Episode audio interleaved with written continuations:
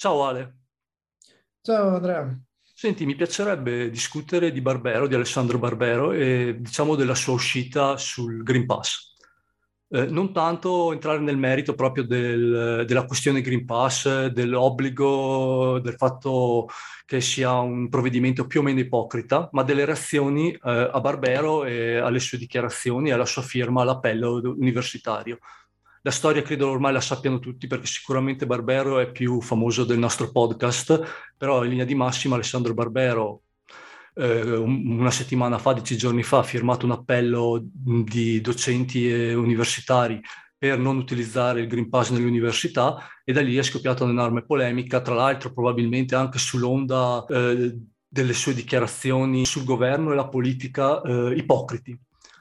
Ora, come detto, non voglio entrare in quell'argomento perché è molto ampio, magari ne parleremo in altri momenti, ma vorrei parlare sugli attacchi che ha subito che a mio parere sono veramente stati livorosi. Sul Corriere della Sera è stato scritto che era caduto il mito di Barbero e io ho l'impressione, ho avuto questa impressione, che si aspettasse, si aspettasse diciamo, un scivolone, un errore di Alessandro Barbero per colpirlo, perché c'è una certa invidia sia da parte del mondo accademico che vede questo personaggio che è diventato estremamente famoso, che occupa praticamente qualunque festival della conoscenza, qualunque conferenza, prende gettoni, in più, a mio parere, ha un altro difetto per una parte della sinistra italiana, che è un ex comunista non pentito, non, non ha mai, eh, diciamo, ritirato o tirato indietro la mano, cancellando la sua storia iscritta al Partito Comunista, che non ha mai, diciamo, accettato, non si è mai piegato a,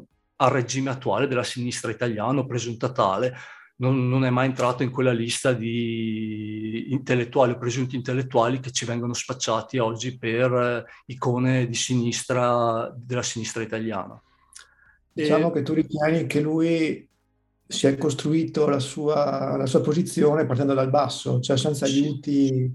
Sì, praticamente lui non, non, ha avuto quei sostegni che può aver avuto una Murgia per capirci, no? È uno che si è mm. guadagnato il suo spazio quasi giorno per giorno e chiaramente è passato da, dalla famiglia Angela con i Quark, con le trasmissioni in Rai, però non è mai stato, diciamo per esempio, spinto da Repubblica, dal Corriere della Sera, non ha mai dovuto fare quelle pantomime con le mani sulla bocca o partecipare a quelle, tutte quelle stupidate che vediamo spesso eh, che servono per identificarti come di sinistra, no? Volevo sapere se tu sei d'accordo su questo punto o se hai una lettura diversa. No, sul caso particolare sono d'accordo. Direi che effettivamente è così. Cioè, questa persona diceva delle cose che erano ancora un po' troppo vicine a quello che avrebbe potuto dire un comunista eh, del, del secolo scorso e quindi tutto sommato c'era parecchia gente che storceva in privato la, la bocca, secondo me. D'altra parte però devo dire che io sono sempre un po' critico nei confronti di questo fenomeno della, della persona che parla da, una, da, uno scranno. Non so se questa cosa tu puoi... Sì, diciamo che sai che anch'io sono iconoclasta, pur però in caso devo dire che apprezzo molto Barbero, perché diciamo mi sembra sincero, tra virgolette, perdona il termine che probabilmente non è preciso, però in effetti capisco eh, cosa sta intendendo. Sì, nel senso che anch'io non, non è che ce l'abbia con lui, anzi, insomma, eh, secondo me è una delle voci probabilmente più autorevoli insieme ad altre, come so, mi viene in mente Luciano Canfora, Domenico Losurdo, però allo stesso tempo eh, mi sembra che da qualche decennio si sia un po' instaurato questo costume di costruire appunto eh, delle persone che possono dire delle cose eh, in spazi e tempi più ampi rispetto ad altri. È questo che io volevo, volevo portare sotto l'attenzione di, di, chi ci ascolta e sottoporre una critica a questo fatto qui, perché secondo me, lo sai che io sono un eh, sostenitore del, del dialogo, non, non, del monologo. Non so se puoi capire. Sì, no, no, perché effettivamente eh, Barbero è, è un solista, è un solista eh, e, questo, e, questo, è un dato di fatto. Però mi permetti di dire, lui è un solista che però sta portando, diciamo, la storia, che di solito sta in piccoli uffici, in piccoli studi, è una cosa, diciamo, per un'elite, la sta portando a un grande pubblico. E, sì, e quindi la mia riflessione è, questo suo essere, essere un, un solista è un enorme vantaggio a livello culturale per questo paese in questo momento? Mi sembra di sì. Può essere pericoloso nel lungo termine eh, può essere pericoloso perché si crea un personaggio che è molto più potente o più importante della persona stessa anche a un certo punto, no? Sì, eh, sì, anche perché oltretutto, eh, ripeto, noi non siamo più in una situazione dove si valuta il, il talento della, della persona, no? Questo funziona addirittura per eh, espressioni artistiche, figuriamoci quando si entra nel campo delle espressioni culturali. Ormai, nella più parte dei casi, sembra che sia una sorta di, di autogenerazione, cioè nel senso tu più, più tu sei famoso e più sei famoso. Cioè non c'è più il passaggio del talento, no? Nel senso... Sì, ormai si auto... Eh, diciamo che il mito di Barbero si autoalimenta da solo. Cioè è, esatto, atte- esatto. è atteso come i Rolling Stones a un concerto, fondamentalmente. Poi... Sì ma, sì, ma lui lo capisco perché appunto in effetti lui ha una, una, delle, delle, competenze da, da opporre però in altri casi, anzi magari molto più importanti dal punto di vista mediatico che non Barbero stesso, cioè mi sembra che l'unica fonte generativa della, della, della fama della persona che, che, parla è il fatto che sia già famoso in prima istanza. E quindi in qualche modo non è criticabile perché oltretutto adesso il discorso dal basso eh, viene molto in qualche modo controllato. Cioè se tu cominci a dire una, muovere anche una critica per quanto circostanziata, subito c'è qualcuno che potrebbe etichettare questa critica come hate speech, per esempio. Sì. E, sì. questo è un, un, grosso problema. E qua Quando però... Me, se una persona parla deve anche sapere, come noi, di fatto, che qualcuno potrebbe venire a dire ehi, guarda che stai dicendo delle cose che, che, non, che non sono vere, che non sono accettabili.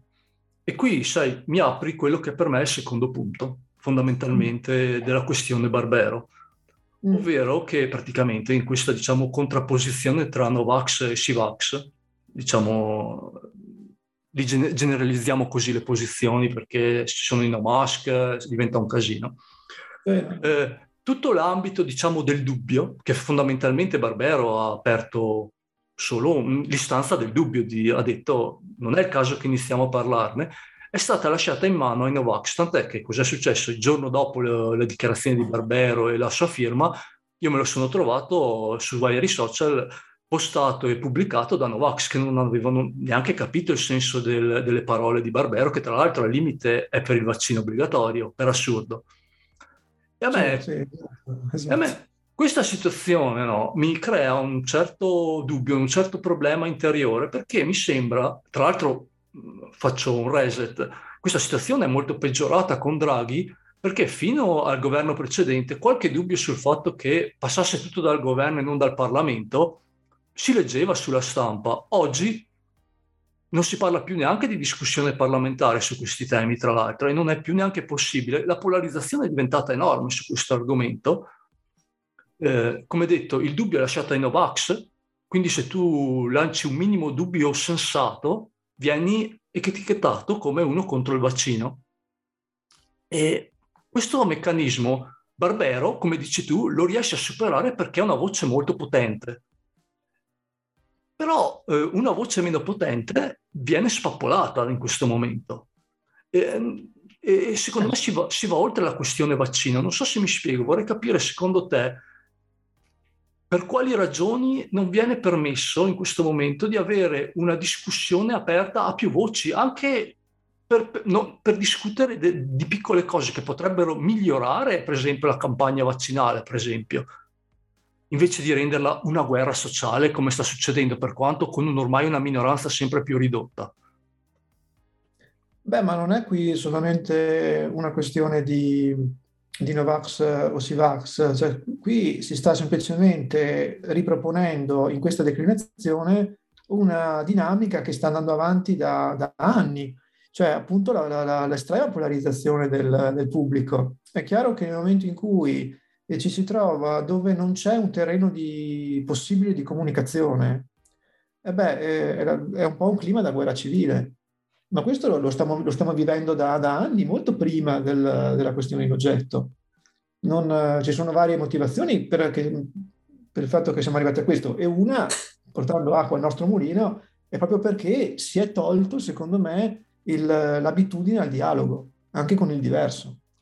Probabilmente in tutto questo c'è anche qualcosa a che fare i social, perché sui social si tende semplicemente a litigare con la parte opposta e invece a darsi delle grandi pacche sulle spalle con la, con la propria, senza cercare un terreno, un terreno comune. Con...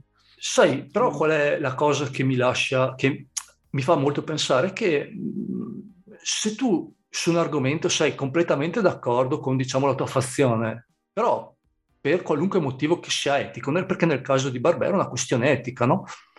Eh, lui ritiene che il governo, eh, se decide che il vaccino funziona, deve renderlo obbligatorio, non creare un sistema per dirti no, tu sei libero di non vaccinarti, ma poi sai, se non, se, no, se non hai questo Green Pass non puoi praticamente vivere. Che poi tra l'altro è anche, adesso eh, qui entro nella discussione, ma è per farmi capire, è leggermente discriminatorio perché effettivamente ci sono delle intere categorie di persone che possono farne a meno volendo di questo Green Pass, perché un pensionato non ne ha necessità volendo per andare a lavorare. Un imprenditore che lavora da casa e smart working non ne ha bisogno, oppure crea delle situazioni che mi sono capitate di leggere di ragazzi di 15-16 anni che fanno attività sportive con dei genitori Novax a cui non è più permesso di andare a fare sport perché non vogliono fargli fare il Green Pass, non vogliono fargli fare il tampone e non vogliono vaccinarlo. Quindi questo Green Pass che, il Green Pass che obbliga diciamo, le persone a vaccinarsi per lavorare è però mirato a una grande fetta della popolazione, però ne lascia fuori un altro pezzo e non colpisce e, e, e, tra l'altro danneggia i ragazzi più giovani che dipendono dai loro genitori. Allora mi chiedo, siamo sicuri che una voce leggermente fuori dal coro che dice fermiamoci e parliamo debba essere azzittita in questo modo? Cioè a me sembra che sia un modo del sistema per danneggiarsi quasi nel lungo termine, perché nel breve riescono a controllare le cose, tra l'altro creando quella che secondo me è un'enorme tensione sociale che potrebbe anche esplodere violentemente. Però poi appunto c'è il rischio di questa esplosione. È possibile secondo te che tutti questi politici, questi grandi industriali, tutte queste persone che guidano i paesi non si rendano conto del pericolo di questa cosa? Mm, secondo me loro si rendono conto però anche di un'altra cosa, e che è il fatto che comunque sono sostenuti da un, un, numero sufficientemente elevato di, chiamiamoli così, persone normali, persone che appartengono al popolo, cioè voglio dire, chiunque non siano i poteri forti, sì. che comunque la pensano esattamente come loro. Cioè possono comunque, secondo me, contare su tutta una serie di voci eh, che sono consensuali al loro modo di, di procedere, secondo me. Non, non credo che, posso, che, che, abbiano questo, che, abbiano questa preoccupazione, perché se loro si trovassero davvero in estrema minoranza, cioè se loro la pensassero in un certo modo e il 90% delle altre persone invece fosse lì, allora probabilmente lì un problema effettivamente ci sarebbe. Ma in questo momento non, non, non è questo la, il modello che, uno può vedere, insomma. Sì, in effetti, in effetti, tra l'altro, tornando proprio alle questioni eh, Covid, è vero che molte volte le risposte alle criticità, anche in alcuni casi folli de- de- della parte Novax, non vengono mai date da voci veramente pubbliche di Stato. Non risponde la Pfizer nemmeno parlando del produttore di uno dei vaccini, per esempio, o AstraZeneca. Sono quasi sempre persone comuni che rispondono scienziati per carità, però sono persone comuni. Quindi in effetti questa battaglia è lasciata alla gente normale, come noi. Esatto. Quindi esatto. loro si creano una situazione, diciamo, esterna, quasi da osservatori in realtà. Precisamente, sì, precisamente. E, ma, e su, qui, però, eh, su questo fatto, eh, però, bisognerebbe, secondo me, fare tutto un discorso, ma lo faremo prossimamente. Certo. Sulla gestione proprio, cioè di cosa è successo, insomma, quando è arrivata questa, questa doccia fredda, ma ci, ci ragioneremo, insomma. Dico però che eh, non è che si può ragionare eh, per compartimenti stagni, cioè nel senso di dire eh, io sono nemico di X, allora tutto quello che dice X eh, è merda. Bisogna anche dire no, attenzione, ci sono certi casi in cui magari X ha ragione e altri casi in cui X ha torto. Per cui non, mi sembra invece che qua si stia andando un po' per, eh, per fede, no? Per cui nel senso se io seguo un personaggio, personaggio che tra l'altro con queste dinamiche diventa un guru, no? Che, insomma anche qui non è proprio il massimo della razionalità, a quel punto fino a prova contraria tutto quello che dice è oro colato. Ripeto, anche qui mancanza di dialogo, cioè mancanza di possibilità e volontà di sedersi a un tavolo da pari e dire guarda, tu hai questa opinione, io ho la mia, ragioniamo. Sì, diciamo che nella situazione sono, diciamo, tira, iniziando a tirare le somme della discussione emergono secondo me due cose. Barbero è un'icona e lui stesso probabilmente forse non si rende conto di quello che, eh, di quello che può valere la sua parola in questo momento, del fatto che muove delle persone che per fede gli corrono dietro e non si rende conto che di riflesso ha anche gente che è pronta ad attaccarlo. Quindi ha fatto una scelta con grande superficialità molto probabilmente, che comunque è un errore molto grave eh, nella sua posizione, perché quando hai quella fama e quel potere mediatico che ha lui, devi pensarci non due ma anche 20 volte prima di fare qualcosa. Allo stesso tempo penso che per chi vuole osservare le cose come stiamo cercando di fare noi da un punto di vista diver- diverso, non dico migliore ma diverso perché da, non da una parte o dall'altra, l'esempio di Barbero a mio parere ci permette veramente di vedere in atto questo sistema per cui le persone vengono divise in compartimenti stagni molto grandi non vengono permesse delle idee, diciamo, alternative. Beh, qui a questo punto mi dai, mi dai veramente un assist eh, notevole per, per dire questo.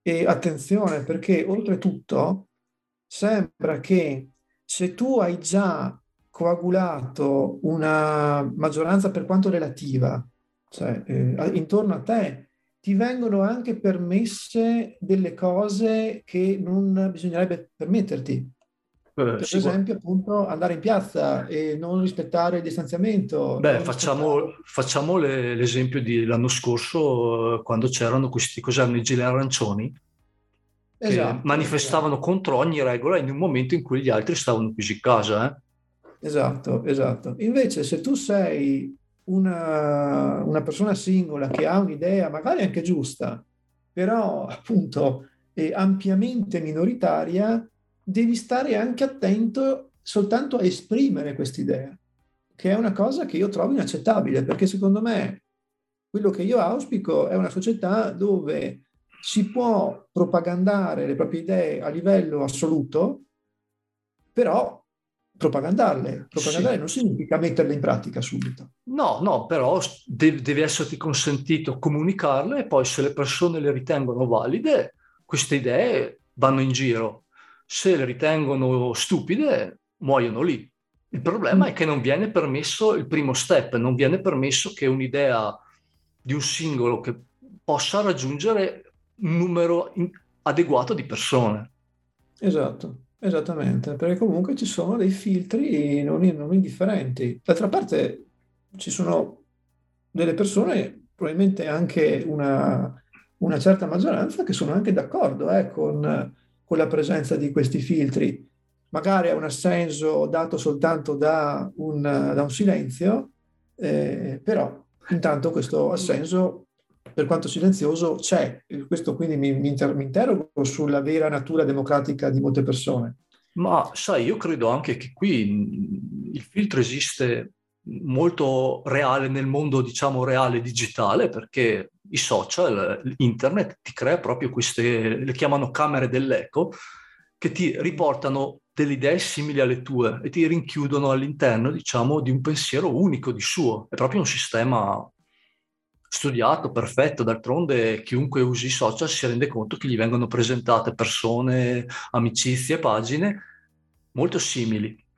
Quindi effettivamente se tu hai delle idee o dei pensieri che non sono, diciamo, già presenti in modo sufficiente nella società, eh, comunque non hai uno spazio per entrare dentro, perché queste, queste stanze sono chiuse, sono sigillate.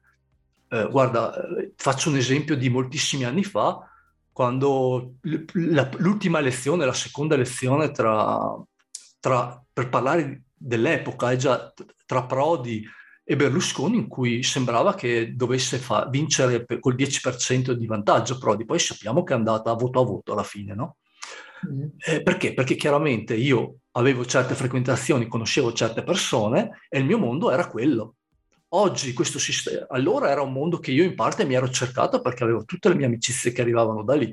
Oggi è proprio internet e, e tutto questo sistema che ti chiude in queste camere dove ti vengono riproposte solo le stesse cose e le cose che già magari tu pensi. Sì, infatti c'è proprio una sorta di, eh, sì, quasi darwiniano, no? questo sistema, nel senso che alla fine un'idea deve già essere forte per poter essere, ma non ti danno la possibilità di costruire delle idee prototipiche e, e portarle avanti, svilupparle. In qualche modo tu devi già, se proprio vuoi portare un'idea, eh, abbeverarti a una fonte che è già stata usata e che è più, è più diffusa nella, nella, nella, nella, comunità. E che tu tra l'altro non sai se quest'idea è stata prodotta naturalmente dalla comunità o se è stata inoculata da fuori. Perché se, se andiamo a, a, cercare teorie politiche sappiamo benissimo eh, eh, chi le ha pensate. Oggi se tu guardi certe situazioni non capisci da dove arrivano fuori. Ci sono e basta.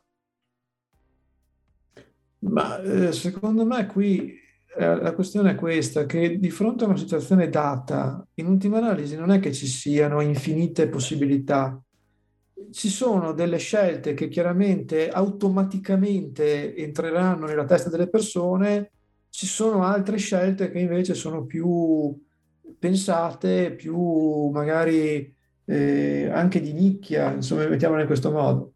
Quello che dico è che nel sistema in cui viviamo noi, le reazioni, quelle più automatiche, quelle che diciamo sono più eh, vincenti in quello che con un termine molto eh, strucciolevole potremmo chiamare natura umana, eh, sono quelle che immediatamente vengono, vengono in testa, no? Cioè sono le risposte più pavloviane, secondo me, quelle sì. che vincono in questo momento.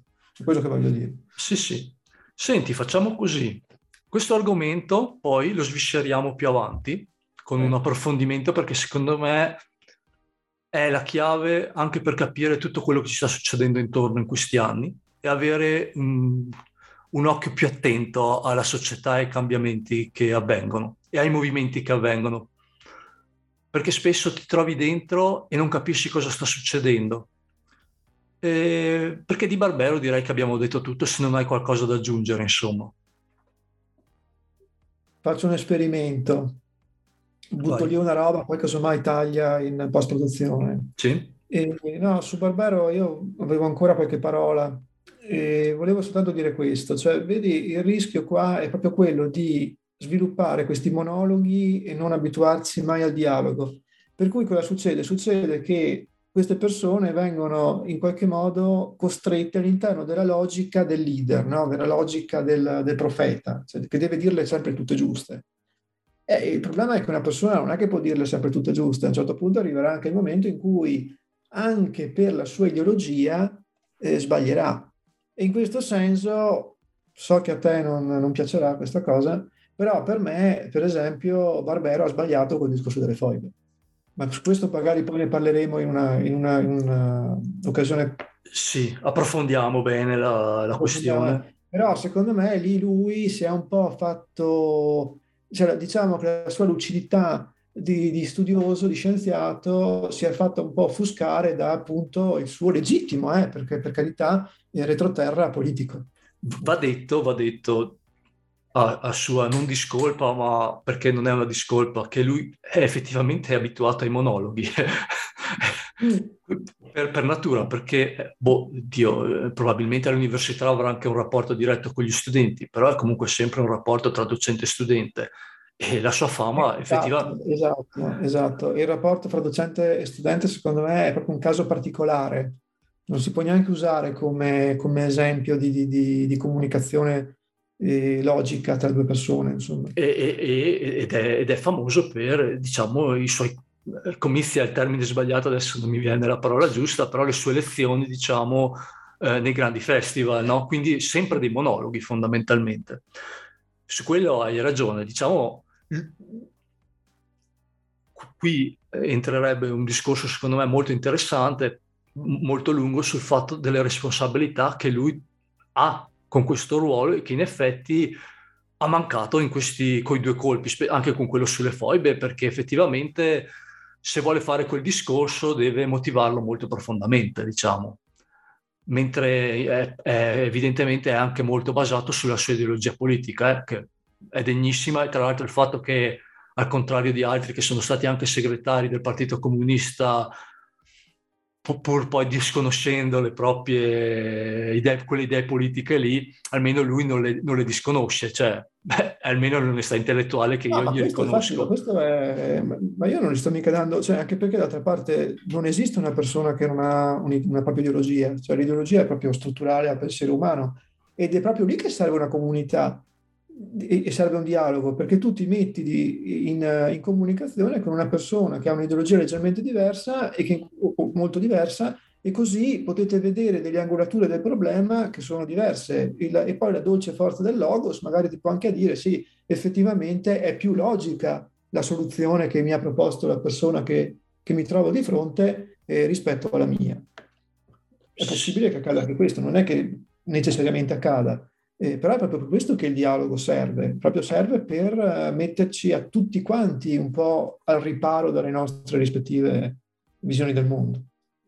Guarda, devo dire che adesso questa tua osservazione, secondo me, eh, chiude proprio perfettamente il cerchio, perché tutta questa situazione nasce da un problema, dall'assenza del dialogo, sì, sì, che è il vero problema, perché Barbero non è abituato al dialogo e non ha pensato a quello che sarebbe successo con le sue dichiarazioni, e questo scontro è mancanza di dialogo in tutti i campi. Il fatto che le sue parole siano diventate eh, parole per i Novax, bandiera dei Novax, è la prova che non esiste il dialogo, che non c'è stata la, capa- la volontà di ascoltare quello che ha detto e, e quindi è, un gatto che si è morso la coda fondamentalmente. Secondo me partiamo da un cerchio più grande che è quello proprio dello scontro tra masse di persone ideologico a il problema di Barbero, che è il singolo che ha un grande potere di parola, che non è abituato per motivi diversi al dialogo. Esatto, esattamente. Quindi Perché di fatto non, non, vediamo degli esempi di dialogo nella nostra, anche i cosiddetti eh, talk show politici, in realtà quello non è un dialogo, è semplicemente un appellarsi alle proprie rispettive clac. Sì, sì. Non, non, c'è nessun tentativo di passaggio di logos tra un, tra teste pensanti. No, no, tant'è che sono spesso già preparati quello che devono dire esatto. e non esatto. escono dal copione, mm, non esatto. rispondono a domande che escono dal copione, eh, lì loro vanno e parlano ai loro tifosi. Ripeto, in effetti siamo in un momento in cui ci sono gli ultra in quasi tutti i campi e si parla ai propri, ai propri tifosi. E chi, chi, ha, chi ha potere di parola parla ai propri tifosi. E sta ben attento che non escano nuove squadre. Certo, anche perché chiaramente insomma c'è anche un certo interesse, hai detto tutto questo in, in determinati casi. Eh, esattamente, esattamente. Beh, insomma, direi che abbiamo coperto un po' tutta la questione, almeno dal nostro punto di vista, che io penso che sia inedito. Poi non so se tu in giro hai sentito altri discuterne in questo modo. Eh, io mi auguro che chi ci ha ascoltato boh, abbia almeno avuto la possibilità di avere degli spunti di discussione e se vuole com- commentare noi siamo di- molto contenti dell'idea e rispondiamo insomma a, a tutti. Assolutamente sì. Intanto io saluto tutti, saluto Andrea eh. e alla prossima discussione. Io saluto Ale. Io saluto te Ale, saluto chi ci ha ascoltato e spero che portino un po' pazienza per qualche papera e impappinamento, ma insomma stiamo iniziando questo percorso e andando avanti cercheremo Bene. di farlo sempre meglio. Grazie a tutti. Grazie a tutti, buonanotte.